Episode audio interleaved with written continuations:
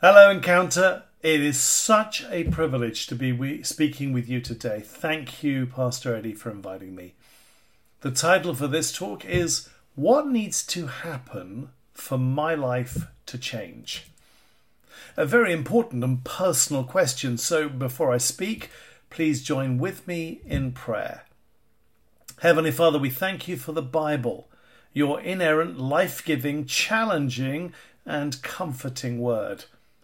Please send the Holy Spirit to speak to us through it, and specifically we ask that He would teach us about Himself. We request this confidently in Jesus' wonderful name. Amen.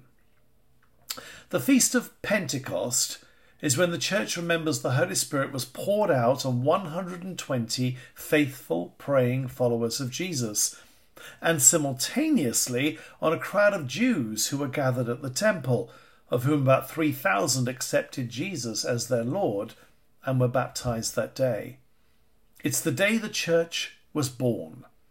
And ever since, it's been an eagerly anticipated day as we welcome the Spirit and ask Him to once again revive the church, to transform and change us, because we're the church, and empower us to impact the world with the gospel.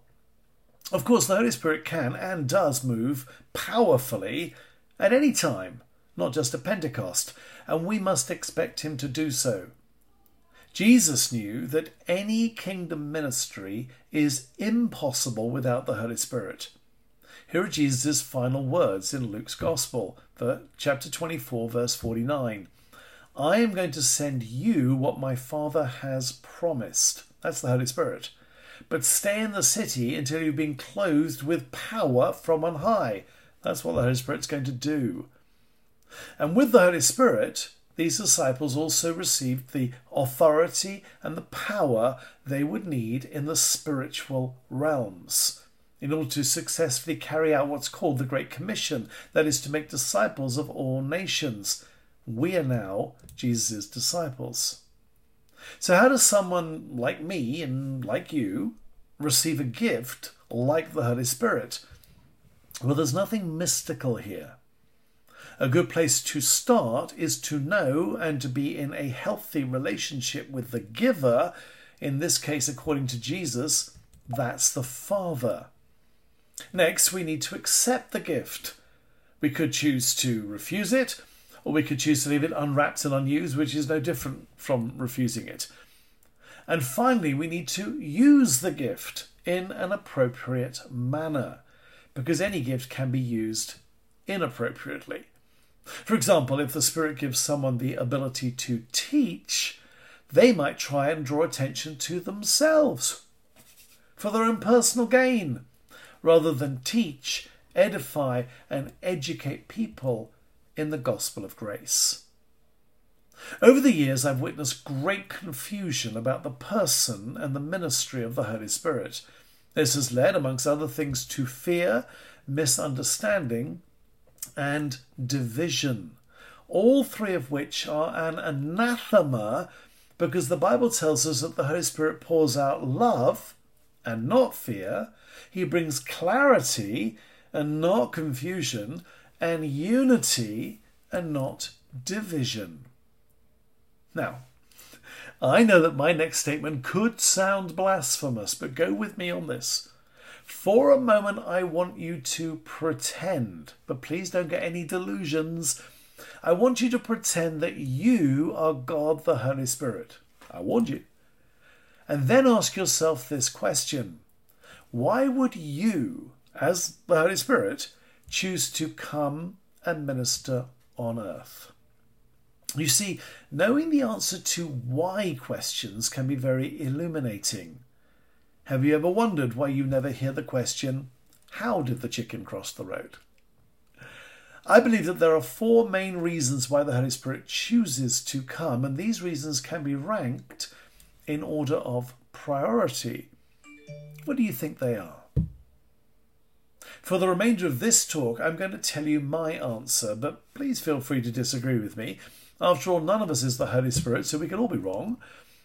My prayer, though, is that after this talk, you will have a different understanding of the heart of God and the ways of the Spirit, which in turn will result in positive changes in your life. The first two reasons that the Holy Spirit chooses to come are of equal importance. So, first, equal, the Holy Spirit chooses to come in obedience to the Father. A reminder again of those last words of Jesus in Luke's Gospel I am going to send you what my Father has promised. Earlier in Luke chapter 11, verse 13, Jesus had promised his disciples, If you then, though you are evil, know how to give good gifts to your children, how much more will your Father in heaven give the Holy Spirit to those who've been Christians for five years? No, it doesn't say that, does it? To those who are members of Encounter Church. Doesn't say that either. It says very simply, How much more will your Father in heaven give the Holy Spirit to those who ask him? That's the only prerequisite. We ask. The Holy Spirit is God, with all the divine qualities. By definition, he is no less powerful, no less infinite, no less omniscient, and no less present than the Father and the Son.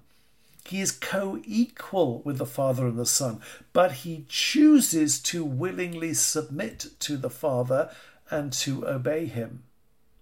The same was true for Jesus who willingly chose to submit to his Father and the Spirit.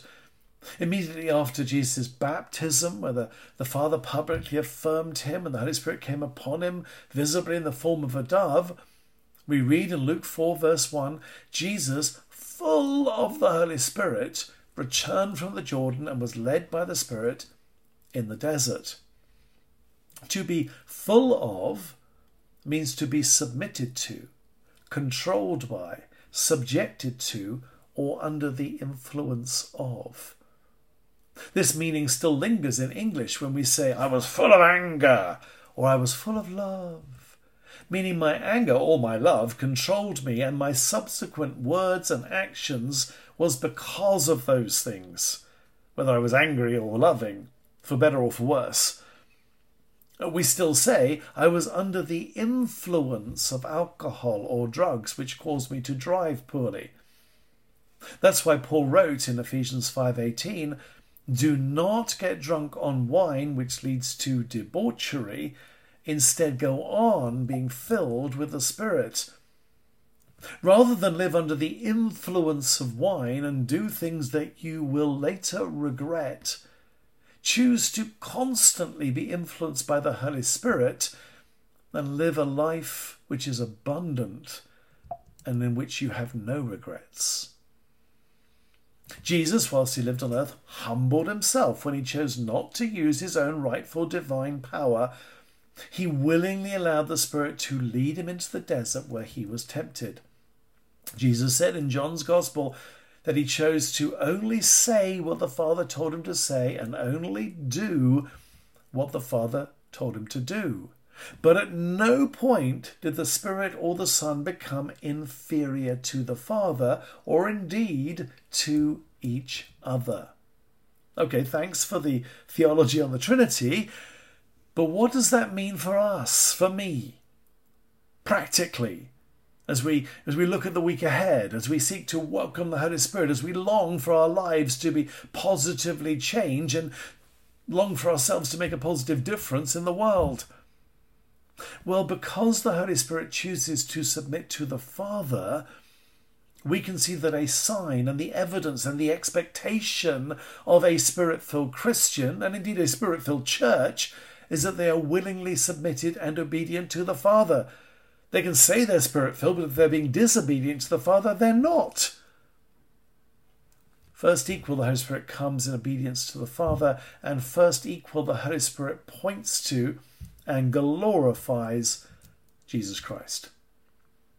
Jesus taught in John chapter 16 and verse 14 He, that's the Holy Spirit, will bring glory to me, that's Jesus, by taking from what is mine and making it known to you. The members of the Trinity do things first and foremost for each other, for the other two members, and not primarily for us humans. We are not the center of the universe, it does not revolve around us. which means that when Jesus went to the cross, he did so primarily for the Father and the Spirit, and secondarily and wonderfully for the rest of creation. Although this might at first feel a bit jarring, since I instinctively want God to act primarily for me, this is actually very good news indeed. Why? Because the Spirit's actions are thankfully not determined on my performance, on whether I am worthy or not worthy, which I guarantee I'm not worthy. The Spirit comes to me because of his love for the Father and the Son and his choice to willingly submit to them. So, another mark, another sign of a spirit filled Christian and a spirit filled church is that they are unashamedly and intentionally pointing to and giving glory to Jesus. we can tell when our corporate worship is led by the Holy Spirit because the songs we sing, the words we pray, the talks which are given, indeed, all of our lives, individually and corporately, will be joyfully centered on Jesus. Now, of course, it's not wrong to focus on the Father and the Spirit. But our primary focus must be to fix our thoughts on Jesus. Hebrews chapter 3, verse 1. To fix our eyes on Jesus, Hebrews chapter 12, verse 2, to long to bring glory to, you guessed it, Jesus. And when we do this, guess what? We please the, both the Father and the Spirit. In Acts chapter 1, verse 8, we read the last words Jesus spoke before his ascension. But you will receive power when the Holy Spirit comes on you, and you will be my witnesses in Jerusalem and in all Judea and Samaria and to the ends of the earth. When we are filled with the Holy Spirit, our attitude and our priorities change. We discover that we are both wonderfully empowered, but more than that, we discover that we want to be witnesses to the person of Jesus. So we can do it, we've got the power, but now we have the desire to do it. And we want to tell everyone about what Jesus achieved on the cross. You see, everything changes in us when we receive and experience for ourselves the amazing love of God. We love because God first loved us. First John chapter 4 verse 19. And this love of God compels us from within to tell others. That was Paul's experience, 2 Corinthians 5, verse, verse 14. But there's a catch.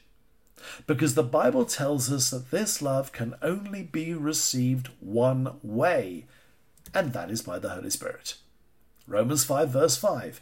And hope does not disappoint us because God has poured out his love into our hearts by the Holy Spirit, whom he has given us.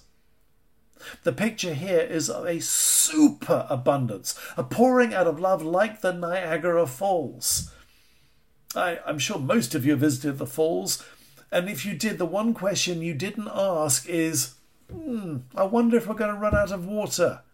There's oodles. There's plenty for me. There's masses for you. There's torrents left over for everyone else. Likewise, the Spirit pours so much love into us that we are completely filled up. We receive all that we need. In fact, we discover that we have plenty left over with which to love the Lord, to love ourselves, and then from that overflow to love everyone around us. Ephesians 3:18 tells us that this love is infinite and inexhaustible. It's impossible to measure its length or its width or its breadth or its depth or its height or you name it, you can't measure it. The more we receive this love from the Holy Spirit, the more we can give it away to others. And the more we give it away, the more we receive. And the more we receive, the more we give. And it's a virtuous circle. Twelve days after my, sister in law accepted Jesus as her Lord, on a day on the Alpha course when we were teaching on the Holy Spirit, I was teaching, and then she went, I'm, I'm in, and she accepted Jesus as Lord. A marvellous moment, never forget it. St. Patrick's Day 2007. She called me up, though, 12 days later. She had a question. She said, Am I doing the right thing? And I replied, Well, that depends on what you're doing. And she said, Well, I'm telling all my friends about Jesus and I'm inviting them to do the Alpha course. So I said, Well, that sounds good. What's the response? Oh, so far all 12 of them have said yes. And this is what she said afterwards, so telling, so marvellous. It's so easy. I don't know why every Christian isn't telling their friends. Yeah.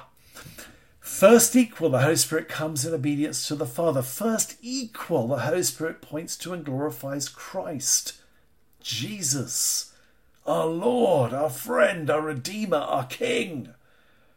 Third, the Holy Spirit chooses to come in order to work in the lives of individuals. If you're honest, I suspect that most of you thought that this was the primary reason the Spirit chooses to come. Now, the Holy Spirit works in the lives of individual unbelievers and individual believers. Unbelievers are those who have not yet put their faith in Jesus as their only Lord. The only verse in the Bible that I'm aware of that details this work of the Holy Spirit is John chapter 16 and verse 8. Jesus speaking, When He, He's referring here to the Holy Spirit. When He comes, He will convict the world of guilt in regard to sin and righteousness and judgment. When John the author uses the word world, he's referring to people who are living their lives in rebellion to God's rule. They are unbelievers. And this is of the greatest concern to God the Trinity, for he desires no one to perish. So he relentlessly pursues the unbeliever. The Father's great love for all people compelled him to send his own Son to rescue us. The Son, because of his great love, willingly identified with all people and became sin on the cross. And now he desires that his incredible sacrifice was not in vain. This explains why unbelievers often feel uncomfortable in the presence of God, because he's on their case. He's not prepared to pander to them and lie and say, oh, Don't worry, you're a nice, good person, you'll be all right. No, the stark truth is that anyone who has not put their trust in Jesus will perish, no matter how nice and good they are, and I've no doubt they're nicer and gooder than me. Is gooder a word? I don't know, but I'm sure they're that. But they're going to perish without Jesus. The word condemnation literally means, con means with, damnation. Therefore, to condemn someone means to Damn them. That is very negative and hopeless. That is the language of Satan, the accuser.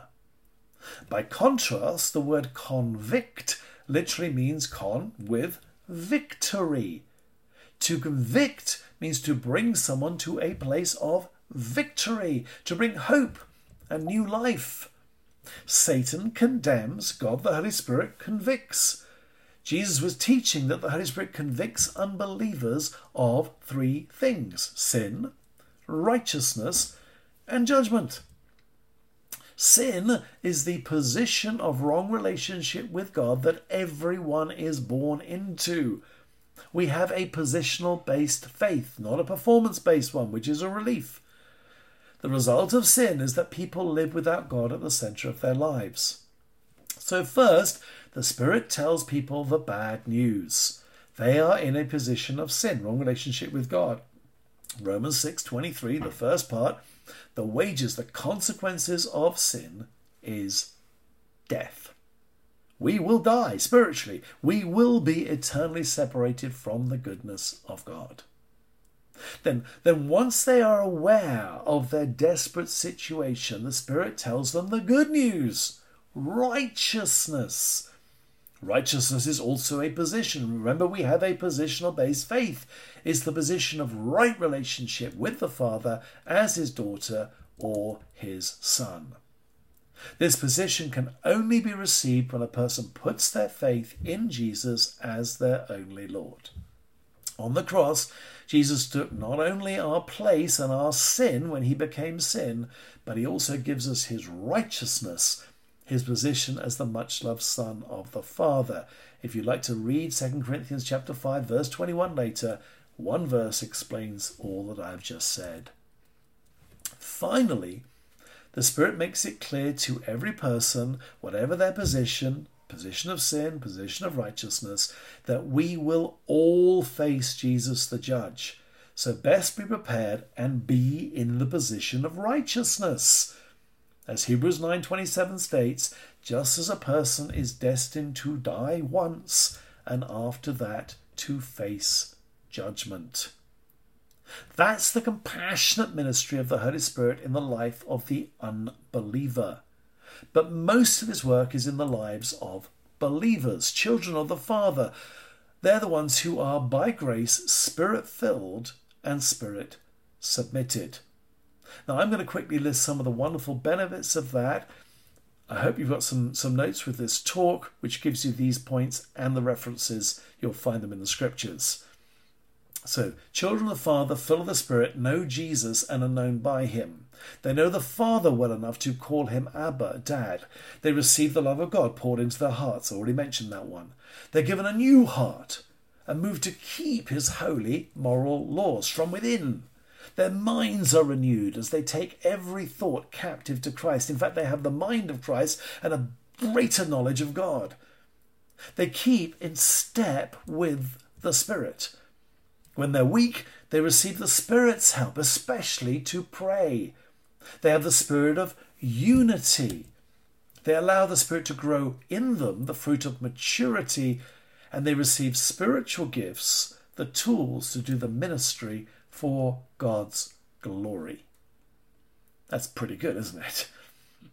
According to John the Baptist, the sign of the Messiah was that he would baptize with the Holy Spirit and with fire. Luke 3:16. Therefore, a mark of a spirit-filled Christian and a spirit-filled church is that they are continuously filled with the Spirit. In fact, the Father's children are humbly and painfully aware that they cannot live the Christian life unless they do so in the power of the Holy Spirit. And only what they do in the power of the Spirit will have lasting, eternal value. First equal, the Holy Spirit comes in obedience to the Father. First equal, the Holy Spirit points to and glorifies Jesus Christ. Third, the Holy Spirit chooses to come in order to work in the lives of individuals. You probably think this is where the sermon should end, but God disagrees with you. It never ends with me, it always moves to we. God's plan is always corporate. He wants me to turn my eyes away from myself and onto my sisters and brothers and neighbours. The fourth reason the Holy Spirit chooses to come is to build and edify the church, the body of Christ, the bride of Christ. The Holy Spirit is passionate about Jesus and he wants to present to the Son, the bridegroom, on his wedding day, a beautiful, perfect, holy, complete bride, the church. Now we know it's a work in progress because the likes of me are members of the church. But Revelation 22:17, right at the end of the book, reveals that the bride is present in the new heaven. It's paramount that we understand how much the Holy Spirit loves the church. I think this comes as a bit of a shock to many Christians. We're so self centered, especially here in the West, that we genuinely believe that it's all about moi, me.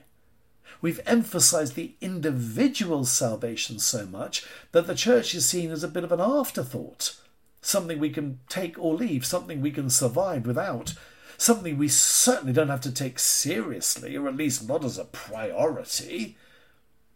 And COVID isolation and separation, coupled with Zoom and its equivalents, has exacerbated this. The Holy Spirit is calling us together to worship, to bring glory to the Trinity.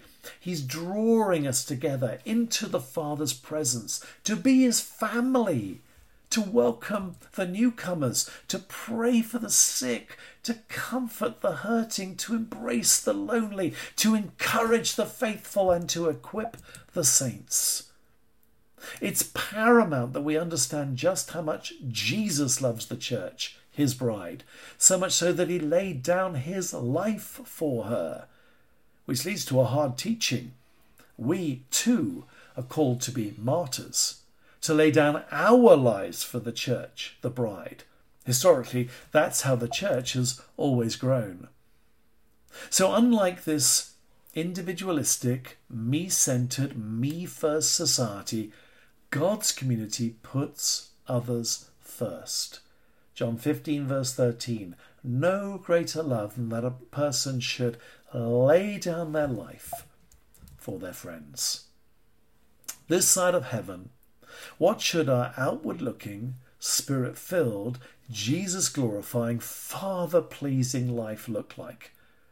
The Holy Spirit calls us and He equips us to edify and beautify the bride, Jesus' church, to win as many as possible for the kingdom of God. That means to depopulate hell, the position of sin, and populate heaven, the position of righteousness, and then to disciple all the people there in the position of righteousness in Christ like attitude and behavior. So, a mark of the spirit filled Christian and the spirit filled church is that they are passionate for the lost and sacrificial for the bride. As I close, a reminder of the title for this talk What Needs to Happen for My Life to Change?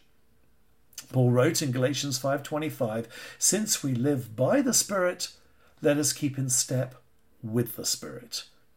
In other words, we need to make the Spirit's priorities our priorities. For our lives to be positively transformed, then in the power of the Holy Spirit, we should all seek to obey and submit to the Father, to glorify and witness to Jesus, to be passionate for the lost and prepared to sacrifice for the church, and to be continuously filled and totally dependent upon the Holy Spirit for every aspect of our lives. Let's pray together. Loving Father, Thank you for welcoming us in as your children all the time and at any time. Please help us to live each day wholeheartedly for you and for your kingdom. Lord Jesus, thank you for demonstrating your love for us by willingly submitting to the Holy Spirit and choosing to die in our place on the cross. Please help us this week as your disciples to be your witnesses to everyone whom we meet. Holy Spirit, thank you for pouring out your love into our hearts. As we choose to come under your control and influence, in your mighty power, please help us to edify the church, reach the lost, and make disciples. We ask all these things in the name of our Lord Jesus Christ. Amen. Thank you so much for listening. Have a wonderful, spirit filled, spirit led week. God bless you.